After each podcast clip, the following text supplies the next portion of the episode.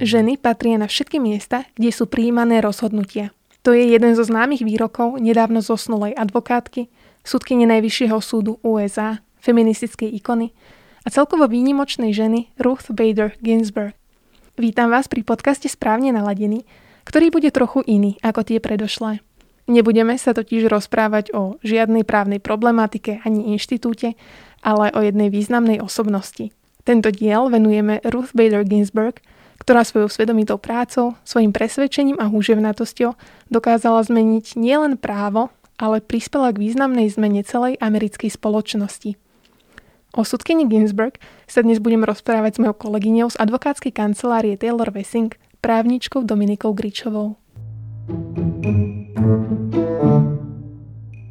Ruth Bader Ginsburg vyštudovala právo na Harvarde v časoch, keď malo právnické vzdelanie v Amerike asi iba 5% žien. Aj počas štúdia, ale aj neskôr, keď už sa snažila presadiť v praxi, tak sa pravidelne stretávala s diskrimináciou. Aj preto išla do Švedska, kde pracovala a kde sa u nej vyvinul presne ten pocit, že niečo na tom americkom systéme nie je v poriadku. Pretože už vtedy vo Švedsku mali ženy zásadne iné postavenie ako v Amerike. Ona často spomína na to, ako uh, bola ako sa zúčastnila jedného konania, kedy mu predsedala súdkynia, ktorá bola v 8. mesiaci tehotenstva čo bolo vtedy úplne nemysliteľné, aby v Amerike bola na takej pozícii žena a ešte aj tehotná. Takže keď sa ona potom vrátila, pôsobila v Amerike či už ako najprv advokátka a neskôr ako súdkynia Najvyššieho súdu Spojených štátov amerických, tak e, významným spôsobom prispela k zrovnoprávneniu žien. Domy, ty si ako vnímala súdkyniu Ginsburg? Pred jej smrťou som Ruth Ginsburg vnímala ako súdkyňu, známu pre jej rozhodnutia v oblasti rovnosti pohlaví a ako predstaviteľku liberálneho krídla Najvyššieho súdu. Jej kariéru či súdne rozhodnutia som si neskôr preštudovala až po jej smrti. S touto smutnou udalosťou sa mi však spája aj pekný zážitok. 18. septembra, kedy Ruth zomrela, som s kamarátmi oslavovala 30. narodeniny. Kamarátka Baška s manželom Vladom mi darovali knihu rozhovorov z Ginsburg, v ktorej mi vyznačili časť, kde Ruth na otázku, čo by poradila svojmu 20-ročnému ja, odpovedá frázou go for it a radí mladým ženám, aby sa nebáli, aby boli ambiciozne a a ubezpečuje ich, že tvrdou prácou môžu dosiahnuť všetky svoje ciele. Na druhý deň ráno sme sa dozvedeli, že Ruth zomrela práve v čase, kedy mi kamaráti knihu darovali a keď sme sa o nej a o jej práci a živote rozprávali. Poďme sa teda pozrieť na to jej pôsobenie najprv ako advokátky.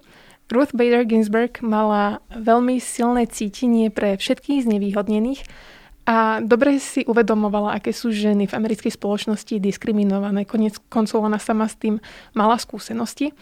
Verila v rovnosť pohlaví a v to, že rolou, ktorú máme či už muži alebo ženy, je to byť ľuďmi. To znamená, že e, to, či niekto muž alebo žena, mu nemôže byť na príťaž pred právom. Tieto myšlienky v tom čase boli ale absolútne revolučné pre nás je to až neuveriteľné si predstaviť, že vlastne 14. dodatok Ústavy Spojených štátov amerických, ktorý hovorí o rovnosti pred právom, sa vôbec nevzťahoval na pohlavia. No a Ruth Bader Ginsburg sa presne toto podarilo zmeniť. Áno, a urobila to vlastne veľmi rafinovane. Ona totiž z počiatku v diskriminačných sporoch zastupovala mužov a nie ženy. Právny systém v Spojených štátoch, tzv. angloamerický systém, funguje totiž na precedensoch.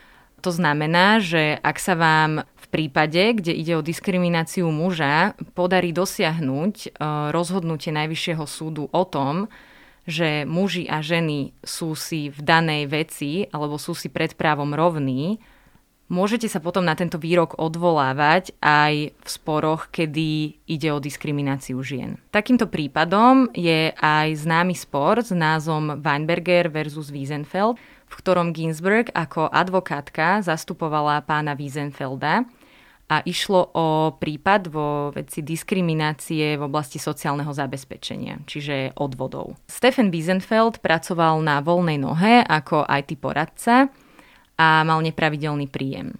Jeho žena bola učiteľka matematiky na strednej škole a zarábala, síce paradoxne, ale v tom čase zarábala viac ako jej muž.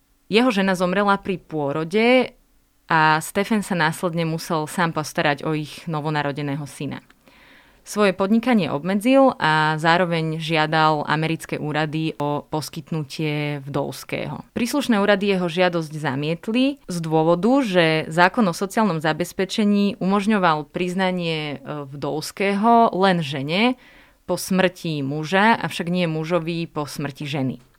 Ginsburg, eh, ktorá oca zastupovala, okrem diskriminácie muža, poukazovala pred súdom aj na skutočnosť, že dôsledkom nepriznania vdovského mužom zákon zaklada nerovnosť odvodov, ktoré odvádzajú pracujúce ženy do sociálneho poistenia v porovnaní s odvodmi, ktoré v rovnakej výške odvádzali pracujúci muži. Najvyšší súd nakoniec na základe tejto veľmi úspešnej a dôkladnej argumentácie uznal ustanovenia zákona o sociálnom zabezpečení za diskriminačné a protiústavné. Keď už hovoríme o jej úspechu pred Najvyšším súdom, tak je možno dobre spomenúť, že Ruth Bader Ginsburg zastupovala klientov pred Najvyšším súdom celkom 6 krát a z toho 5 z týchto prípadov vyhrala.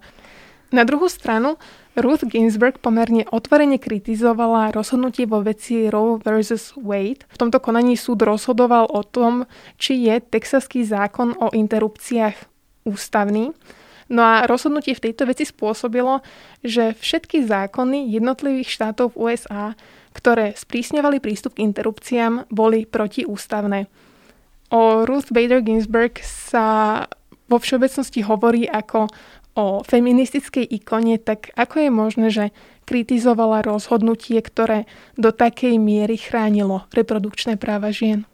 V prvom rade je dôležité povedať, že Ginsburg nebola proti e, právu žien na legálnu in- interrupciu. Práve naopak, verila a verejne vyhlasovala, že sa toto právo odzrkadľuje práve, e, práve na vzdelanie, profesionálny život i na zdravie žien. Jej kritika rozsudku však smerovala skôr nazvime to technickým náležitostiam toho rozsudku, k spôsobu jeho prijatia, ako aj jeho odôvodnenia Najvyšším súdom.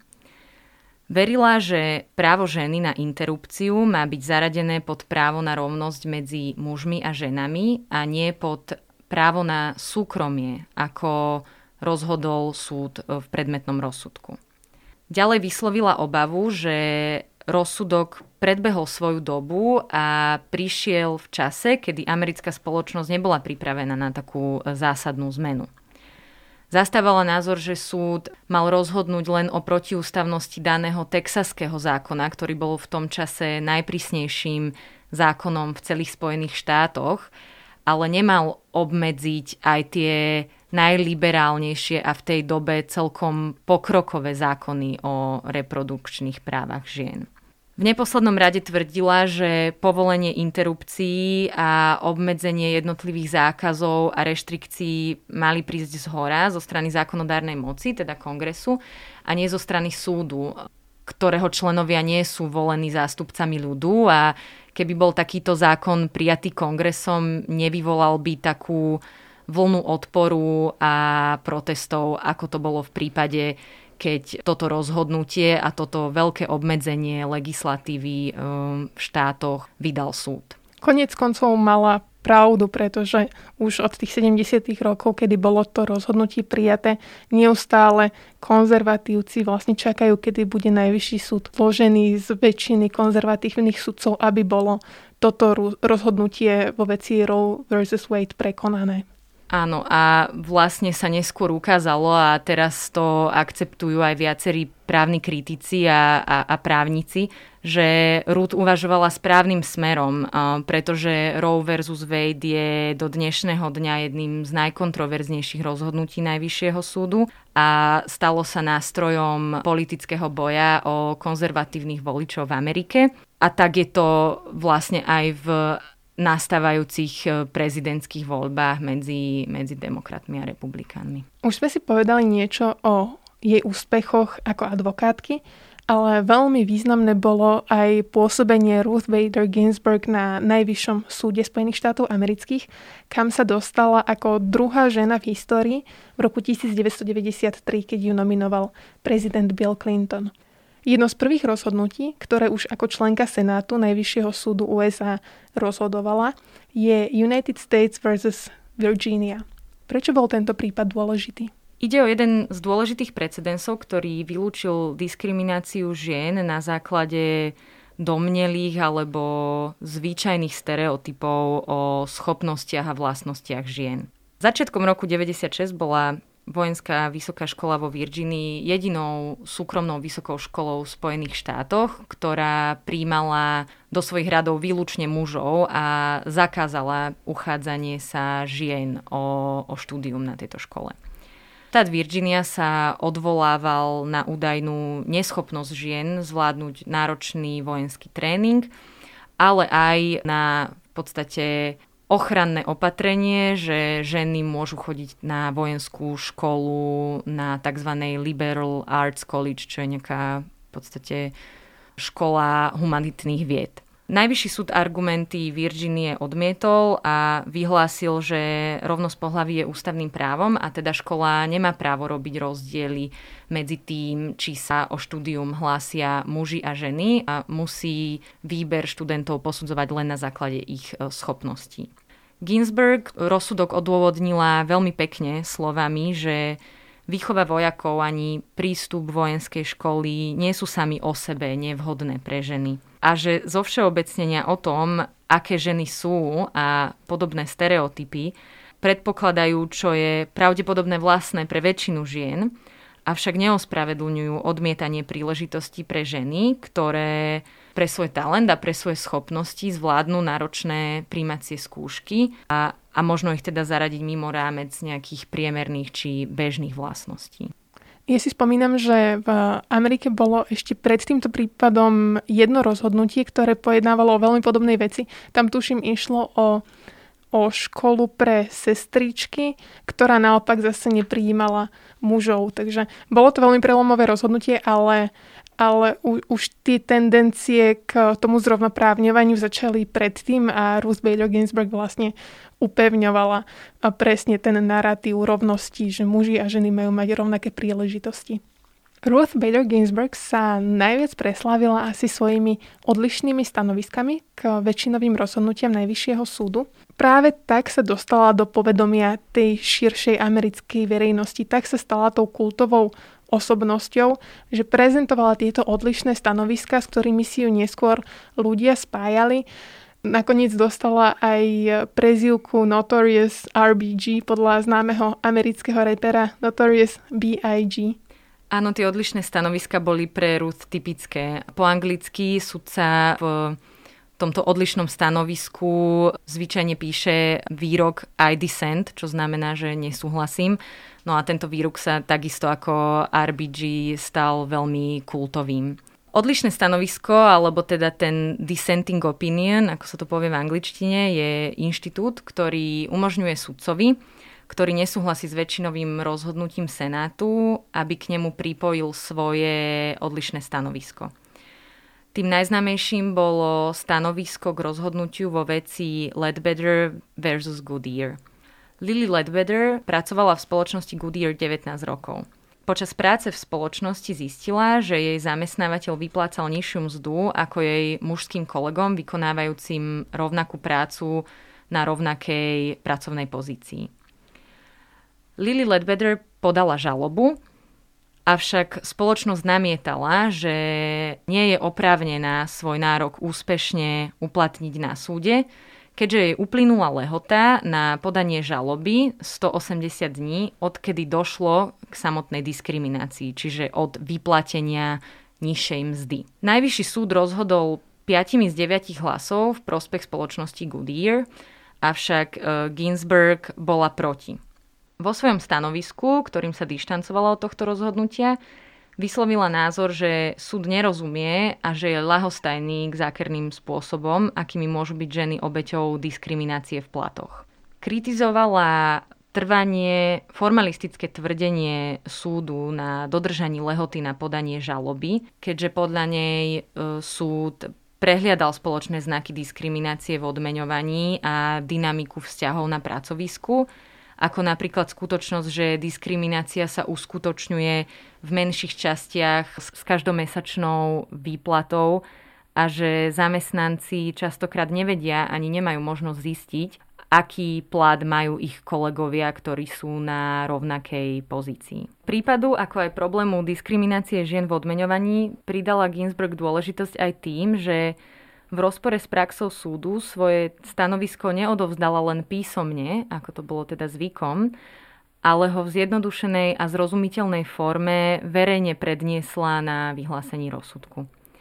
Zároveň v rámci tohto e, prednesenia svojho stanoviska vyzvala kongres, aby problematické pravidlá v príslušných zákonoch upravil a aby takto prispel k zrovnoprávneniu žien v oblasti odmeňovania. Nakoniec bol zákon upravený a Barack Obama ho podpísal ako svoj prvý zákon po jeho inaugurácii v roku 2009. Ten je príbeh osobný, ale i ten kariérny je tak obsiahly a tak zaujímavý, že asi by sme sa o ňom mohli rozprávať hodiny. Toľko času však nemáme, tak eh, mi na záver domy povedz, že čo je na tom príbehu pre teba také najviac inšpirujúce? Inšpirujúce sú pre mňa tri, povedzme, oblasti alebo jej osobnostné črty. Prvú možno ilustrovať na jej odpovedi na otázku, koľko žien by malo byť v ideálnom prípade na Najvyššom súde.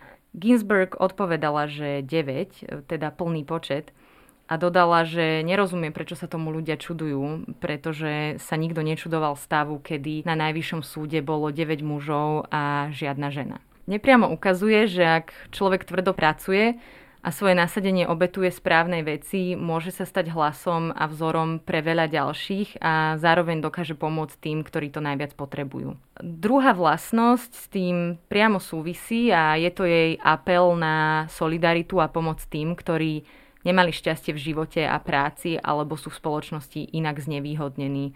Či už to boli ženy, alebo zdravotne postihnutí, alebo ľudia zo sociálne slabších skupín. Treťou vlastnosťou je jej schopnosť odložiť emócie bokom a ignorovať nepríjemné poznámky a narážky v profesionálnom živote. Na túto vlastnosť viackrát reagovala slovami, že niekedy je lepšie byť tak trochu hluchá. Ginsburg totiž už na začiatku kariéry pochopila, že dôležité rozhodnutia a posuň vnímania spoločnosti, ako aj sudcov, zmení len empatiou, a pokojnými, vecnými a správnymi argumentami namiesto hnevu, kriku a veľkých emócií. Pre mňa osobne je vždy inšpirujúce, keď niekto presadzuje nejaké ideály alebo nejaké predstavy o tom, ako by veci správne mali byť v čase alebo na miesti, kedy spoločnosť e, má vžité úplne iné, úplne iné hodnoty. A to je podľa mňa veľmi náročné a vyžaduje si to veľké nasadenie a húževnatosť a veľký osobný vklad do toho, aby, aby sa vám podarilo zmeniť niečo, čo spoločnosť považuje za normálne, ale vy veríte, že to môže byť lepšie. A ja si myslím, že všetky tieto vlastnosti Ruth Bader Ginsburg mala a vďaka tomu, že bola aj v správnom čase na správnom mieste, tak eh, sa jej podarilo presadiť jej ideály, čo si myslím, že je úžasné.